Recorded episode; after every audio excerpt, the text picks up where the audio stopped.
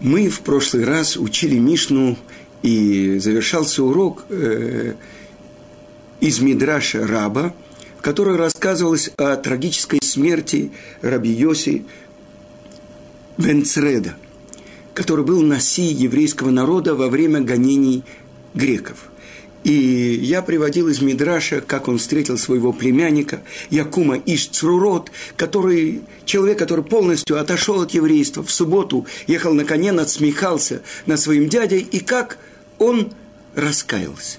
И дальше следует Мидраш и говорит, что этот величайший еврейский мудрец, который отдает свою жизнь, э, освящая имя Творца, он говорит, опередил меня этот в Ган-Эдане – на какое-то мгновение, на несколько мгновений. И мне задали вопрос, что же это такое, что вот этот человек, который, в принципе, вся его жизнь была вне Торы, против Торы, он э, получает ту же плату, что и еврейский мудрец, глава всего еврейского народа, тот, через кого передается Тора в еврейском народе, как э, они получают одинаковую плату, если опередил меня этот в Ган-Эден. И я привел вам мнение Гаона Рамыш Шапира, что он попадает в то место. В то место. А теперь про плату не сказано. Каждый получает ту плату, которую он заработал. И представьте себе, я вам приведу то, что меня учил мой учитель Равыцкак Зильбер, что память о праведнике была благословена. Э, уже где-то 15 лет я даю уроки по голосу Израиля э, на русском языке. Раз в неделю у меня есть э, урок по недельной главе. И как-то Равыцкак мне сказал, Патлас, ты знаешь, какую плату ты получаешь? Я говорю, ну что, урок Торы. Он говорит, ты не понимаешь. Сколько человек слушают твой урок? Я говорю, я не знаю, но говорят, что, в общем-то, это ну, может быть, даже несколько десятков тысяч евреев. Он говорит, ты понимаешь, что ты говоришь? Каждое слово, если учит один человек, у него есть за каждое слово Торы одна мецва. А если учит 10 человек, то за каждое слово Торы он получает 10 мецвод. И каждый, который участвует в этом уроке. А если это несколько десятков тысяч, ты понимаешь, что это такое? И он мне посчитал, что каждый такой урок Тогда это мне давали 26 минут, потом сократили до 21 минуты, потом я бунтовал, мне дали еще 2 минуты. Так вы понимаете, что, что такое плата за слово Тора? А теперь тот, кто является вершиной всего еврейского народа, Наси, глава. Вы понимаете, это на его плечах весь еврейский народ. Это неимоверные – плата в будущем мире. И на самом деле, если мы зададим вопрос, а что же, в чем плата? Ведь то, для чего мы пришли в этот мир, чтобы открыть Творца, чтобы жить по словам Торы, которые мы постигаем, и чем отличается один человек от другого? Ну, этот весит 100 килограмм, а этот 90. Значит, этот лучше. У него на 10 килограмм больше. Так? И так э, Равшим Шанпинкус объясняет. Так смотрит корова на человека. Самый большой еврейский мудрец, который был всего какие-то 50-60 лет тому назад, Хофицкаем. Корова смотрит и говорит, передо мной стоит 50 килограмм. А как смотрит еврей? Перед нами величайший еврейский мудрец, на заслугах которого э, вообще существует весь этот мир. Вы понимаете? Поэтому мы не говорим про плату. Об этом говорит Рамбам в законах о раскаянии. Мы не знаем стоимость одной заповеди, и мы не знаем наказание, которое получает человек за одно нарушение. Плата и наказание – это в руках Творца. То, что мы должны в этом мире делать – как говорят наши мудрецы в трактате Кедуши. Человек должен смотреть на себя, как будто он уравновешенные весы. Половина у него заслуг, а половину нарушений.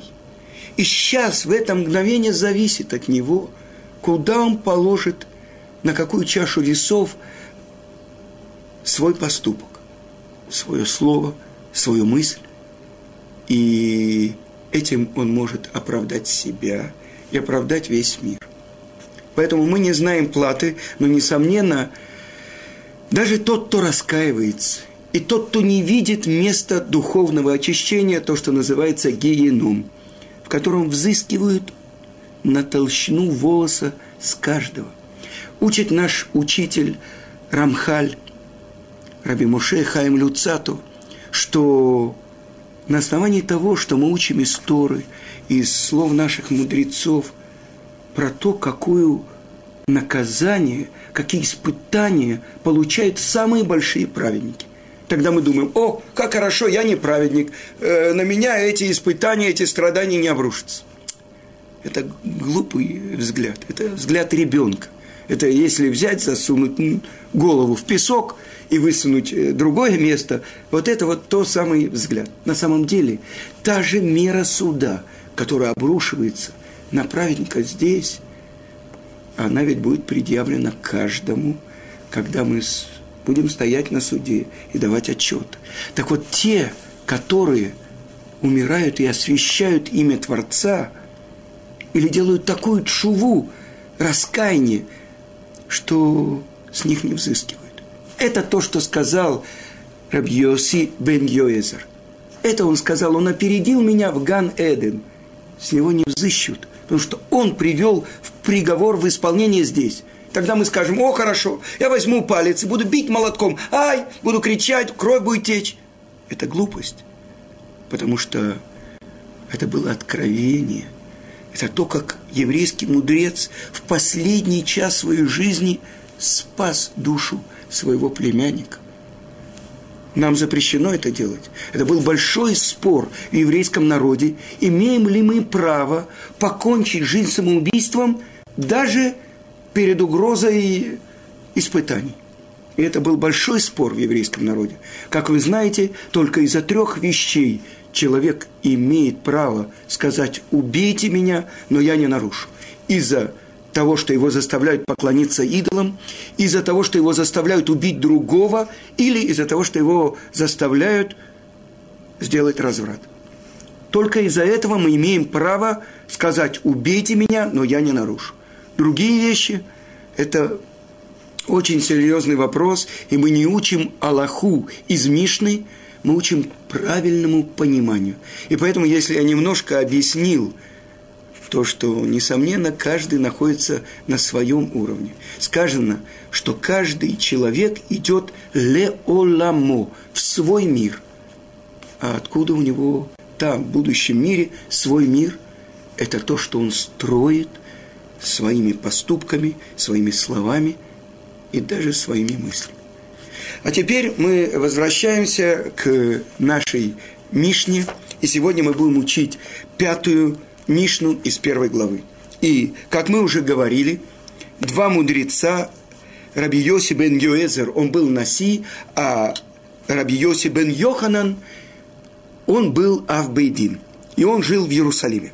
И что же, чему учен он нас? И бейтха патох лерваха, вею аниим бней бейтеха, валь тарбе сиха и мыша. Я переведу. Пусть дом твой будет открыт настежь, и пусть бедные будут у тебя, как домочадцы. И не умножай разговоров с женой, даже с собственной, а с чужой тем более – Отсюда изречение наших мудрецов, много беседующих с женщинами причиняет себе вред, отвлекается от Торы, и конец его удел в геноме. Ну, тут же сразу мы сделаем вывод, запрещено говорить, э, здороваться женщиной, да, вот я пришел на работу, со мной поздоровалась сказать женщина, я скажу, да, мы понимаем, что прежде всего это слова наших мудрецов, которые требуют понимания. И поэтому не будем торопиться. Итак, чему же учит нас Раби Йоханан из Иерусалима? Чтобы твой дом был открыт настежь.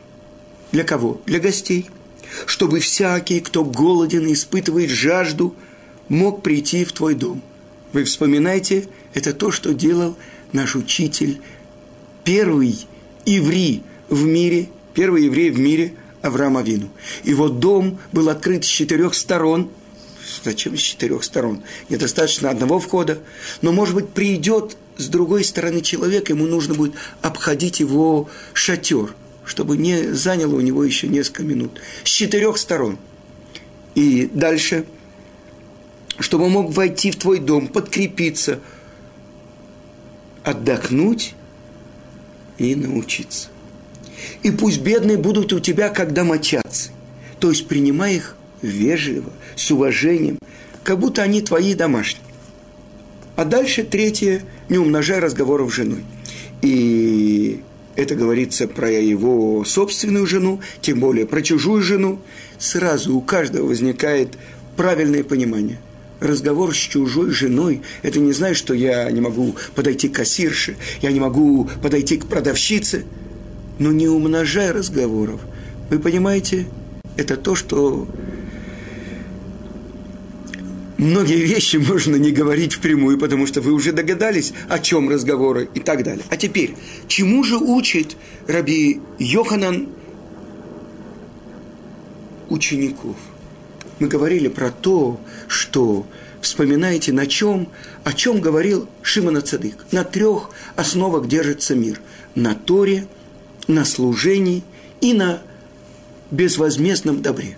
И тогда мы смотрим, служение – это то, что сказал Антигнус Ишсоха, чтобы ты служил Творцу не для того, чтобы получить плату, а из любви к Нему. Теперь, о чем учил нас Йоси бен Йоэзер, как нужно учить Тору, как нужно прилепиться к еврейским мудрецам. И, наконец-то, безвозмездное добро. Это чтобы твой дом был открыт для тех, кто могут найти поддержку в твоем доме. Камилут хасадим. Безвозмездное добро. И я хочу вам привести пример. Многие еврейские мудрецы, их мудрость проявлялась через то, что другие видели, как они живут по Торе. И я расскажу вам о еврейском мудреце, главном раввине – Бриска, Равхайме, Соловейчике. То, как в его доме принимали гостей, я приведу вам пример. Как-то он пришел в свой дом, и к нему обратился один из тех, кто э, уже несколько недель жил в его доме. Он сказал, а я что-то тебя не часто здесь вижу. А ты кто, ты новенький? Он говорит, да. Он говорит, о, здесь так хорошо, вот здесь вот ты можешь есть, вот здесь это. Хозяева такие, все бесплатно, все хорошо. Я недавно вернулся из Нью-Йорка, и жена очень состоятельного человека, который содержит Ешиву, построил город э, недалеко от Нью-Йорка. Ну, очень состоятельный человек. И они меня принимали замечательно. Так она говорила, вы знаете, что в доме у Равхайма Соловейчика была стена, где вешали объявления. Столько народу проходило в его доме, что можно было увидеть, там кто-то ищет корову, кто-то ищет работу, кто-то ищет... Вы понимаете, что это такое? Доска объявлений была в его доме. И часто он приходил домой, и в его кровати уже лежал кто-то.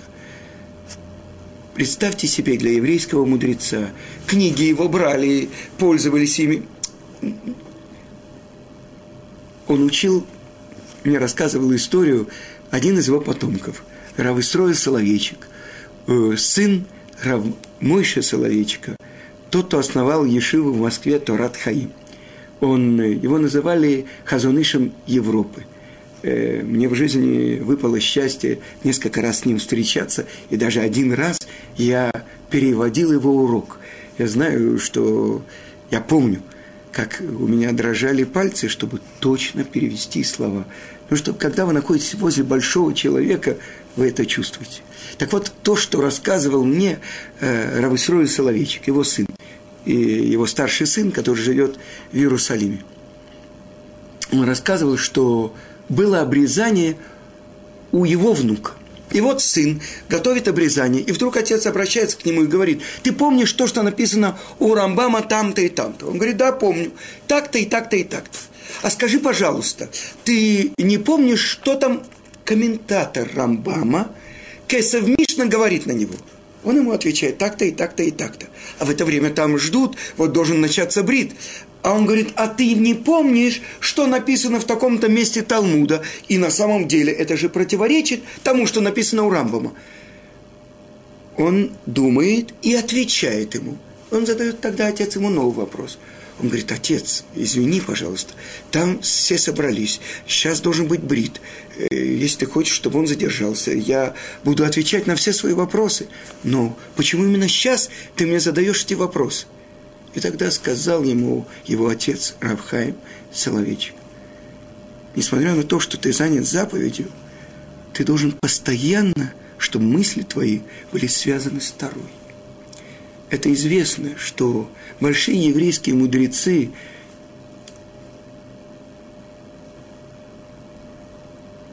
все, чем наполнена их жизнь, это постижение мудрости Творца. Так э, я вам расскажу, что мой учитель, Равин Равицкак Зильбер, даже в лагере он не прекращал изучение Торы. Сначала он попросил свою жену, чтобы взяли это разрешено, взяли лист из Талмуда, завернули туда передачу. И так она ему завернула в газету и принесла. И этот лист он повторял, повторял, повторял. Потом принесли ему еще листы. Он говорил, первое время, как до того, как ему принесли сами листья из э, Талмуда, он наизусть повторял то, что он помнил. Потом через, парторг... через секретаря парторганизации лагеря ему передали две книги. Одну весь Танах, а другую три раздела Мишнает. И вот он выкраивал время, он бежал, он говорит, буду бежать как сумасшедший. Он должен был набрать воды из проруби, подогреть ее для трех тысяч заключенных. Он начинал в пять утра, а завершал в восемь вечера. Давайте посчитаем, сколько часов. Как минимум 14-15 часов. Но каждые 45 минут он забегал в какое-то место – за занавес, становился туда, и вот э, было у него очень мало места. И вот так вот он, только такое место было вот так, он говорит, я научился разбирать буквы. Э, если я отодвину так, я могу увидеть, а так я не вижу. Если я даже попытаюсь читать, я смогу увидеть только максимум э, прочесть название. А так он на протяжении двух с половиной лет в лагере, он все время учил – а дальше он сказал, что там я выучил такие вещи, которые я на свободе, у меня не было времени выучить. А с другой стороны, я приведу вам пример. Как-то один мой друг, э, который живет в том же районе, где Равыцкак, увидел, что он бежит по улице. И он на своей машине начал бибикать ему. Он видит, Равыцкак бежит, не обращает на него внимания. Э, ну, тогда он поставил машину и вышел. И он э, пошел с Равыцкаком, и он увидел, что он что-то шепчет. Тогда он понял, что Равыцкак не останавливается, потому что в это время он повторяет наизусть Мишнает. И только когда он завершил, он сказал, а, вы хотите дать мне э, трэмп, то есть подвести меня домой? Замечательно. Так вот, что написано в Торе? Тут же он начинал платить за то, что ему его подвезли, потому что он цитировал э, э, точно объяснял какой-нибудь э, мидраж или какую-нибудь э, гематрию или что-то. Тут же он переключался вы понимаете? И это то, что он для себя постановил как правило. То, что написано у Рамбама в законах об изучении Торы. Каждый еврей, молодой или пожилой, бедный или богатый, тот, у кого много болезней, много страданий, и даже тот, кто женат, и у него дети, должен выделить для себя постоянное время днем и ночью для изучения Торы лагере, ну, казалось бы, полная свобода, ну, я вынужден, я попал в такие обстоятельства, я не могу учить. Не было оправданий для того человека, который для себя выбрал жизнь по Торе. И, конечно, мы, новое поколение, мы очень далеки от этого. Ну вот я готовил урок по Мишне, смотрел какие-то объяснения. Я могу сказать, что я постоянно думаю о Торе – я могу вам сказать, что когда я голоден, я хочу поесть. Я прихожу и говорю, дайте мне то-то и то-то. В этот момент я не думаю про Тору. Я благословляю, я уже научился не есть просто так, э, потому что так написано в Талмуде, запрещено человеку получать удовольствие от мира без благословления. Я благословляю, но я не могу сказать, что я могу подняться на такой уровень изучения Торы или на такой уровень гостеприимства. Я вам расскажу еще один случай. В Америке живет такой человек, маленький городок, Сент-Луис, штат Миссури. Помните Том Сойер, э, река Миссури и так далее. Его зовут Рав Мордыхай Ярославец. И вот э, он меня позвал, что он человек, который делает семинар для русских евреев в Америке на тысячу человек. И после семинара он хочет, чтобы продолжалась работа с общинами в разные места. Он меня посылает, я езжу. Но я вижу, что происходит в его доме. Я вам приведу один пример. Что это такое? То, что и в наше время есть такие люди, которые, чтобы твой дом был открыт настежь для гостей. Как-то он позвал в свой дом на субботу 50 человек. Жена посмотрела на их салон и сказала, ты понимаешь, что с одной стороны можно поставить 14 стульев, с другой стороны, из чего максимум 30 могут сесть. Но куда мы поместим еще 20? И вдруг он посмотрел на стенку, которая отделяла салон от кухни. Он спросил осторожно у жены, а если разбить эту стенку, то поместится 50? Гениальная идея, сказала жена. Больше, чем 50. И до субботы стенка была разбита, и у меня не принимали 50 гостей. Один раз в его доме был известный раввин американский Равазриль Таубер. И он сказал, то, что происходит в этом доме, от нас очень далеко. Нету двух вещей. Каких? Во-первых, нужно быть вот таким раб-ярославицем. А во-втором, во-вторых, нужно, чтобы была такая жена, которая готова, чтобы в ее доме было такое, месяцами там живут люди. И они говорят, как очистительная машина. Приезжают, например, израильтяне. Я знаю нескольких, которые приехали туда, в этот город, в середине Америки, чтобы зарабатывать. И один был сначала в Кипе, ну, поехал в Америку, будем продавать, покупать. Ну, что там Кипа, ну, что там суббота? И вдруг они встретились с этим человеком и увидели, как он живет. Вы понимаете, что ни один, ни два, ни десять. Еще один пример я приведу. Он сказал, ой, жалко, что кто-то рассказал, чтобы не дошло до того человека. Ему сказали, какой-то молодой американец едет в Америку в кибуц. А он был в Кипе. В кибуц нерелигиозный, чтобы учить иврит. И он был после семинара усталый. А он спросил, какой у тебя рейс на следующий день? Тогда-то и тогда-то. Ой, как хорошо, я тоже этим рейсом лечу в Нью-Йорк. Это безумные деньги, потому что за день до этого и все. Ну, в общем, он купил билет и оказался в самолете. Ну, о чем я буду с ним говорить? Как я, другие говорили, он никого не готов был слушать. И больше того, возле этого молодого человека сидел, э, как говорят в Америке, афроамериканец. Человек, можно сказать, с черным цветом кожи. И, может быть, даже араб, мусульманин. В общем, он понимает, ну что я заплатил такие деньги, сижу от него далеко, что я могу сделать? И он решился, он подошел к этому афроамериканцу и попросил его, извините, это мой друг, можно я возле него сяду? Он сказал, пожалуйста, поменял с ним местами. И вот он сел, и он думал, Творец, помоги мне, ну как я могу начать с ним говорить? И вдруг девушка сидела напротив него и говорит, я религиозный, я еду в Израиль, и вот я буду жить в нерелигиозном районе, как мне себя вести? И он начал ей отвечать все, а имел в виду этого молодого человека. А потом этот молодой человек сказал, а кому мне обратиться, если я захочу, э, может быть, не сразу в кибуц попасть, а где-то в другое место. О, пожалуйста, вот тебе Рав Бульман, вот есть Эша Тора, вот есть такое. В общем, этот человек попал в Ешиву Эша Тора, и потом вернулся, и он говорил Раву Ярославицу как я благодарен Творцу за ту случайность, что вы оказались со мной в том же самолете, который летит в Нью-Йорк. Так вы понимаете, что то, что здесь сказано, то, чтобы твой дом был открыт, настежь, то, что еврейские мудрецы, они учат Тору не для того, чтобы называться большими мудрецами, большими раввинами, главными раввинами. чтобы правильно ее исполнять.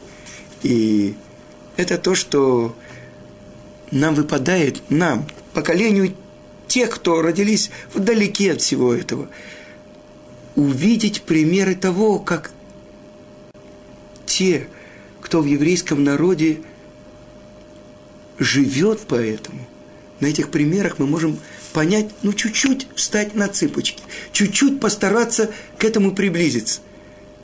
Хотя, несомненно, эти вещи, ну, как представим, мы идем, ходим по полу, а, несомненно, это самый высокий потолок. Но это то, чему учат наши мудрецы, как правильно жить по Торе. Учим мы Тору, чтобы ее соблюдать. А теперь то, что сказано про женщин, феминистки скажут, о, вот здесь мы нашли, вот это вот, эти еврейские мудрецы относятся к женщине как э, к какому-то второму сорту, нельзя говорить много, приводит Талмуд, что встретила одного еврейского мудреца, Рабьоси Аглили, великая,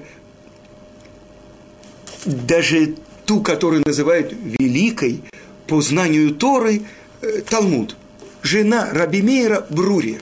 И вот это Рабьоси Аглили встретил ее и сказал ей, извини, пожалуйста, как мне пройти в такое-то направление, в такое-то место? Она сказала, ты не знаешь эту Мишну, что не увеличивают разговоров с чужой женой? Ты должен был спросить, где такое место? То, что мы должны знать, то, как на нас смотрят те, кто не учит Тору – это полностью противоположно нашему пониманию. Ведь самый высший пик достижения жизни еврея по Торе – это когда в его доме есть мир, когда есть гармония между мужем и женой. Так что, мужу запрещено говорить с женой, обсуждать какие-то дела.